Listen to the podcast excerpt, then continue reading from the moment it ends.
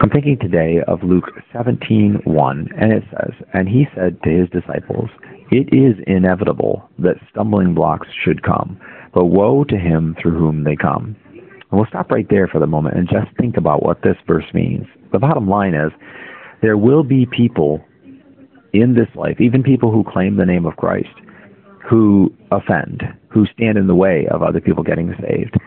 There is nothing that any person can do to be saved. You cannot be saved because you do good works. You cannot be saved because you turn to being honest.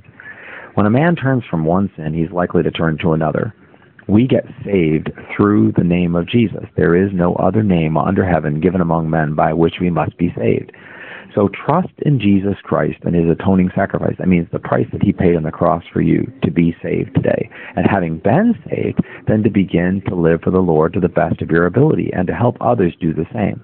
Let us not, because we have become saved, become stumbling blocks to others to help them not be saved. No, it's our job to see to it that everybody can find out the truth that they need to know.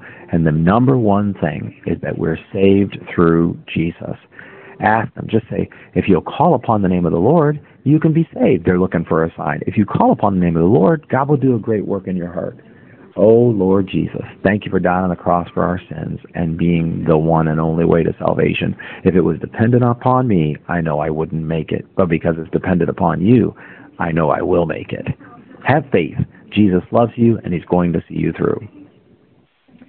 Text settings, the word settings, S E T T I N G S to 419 419 0095.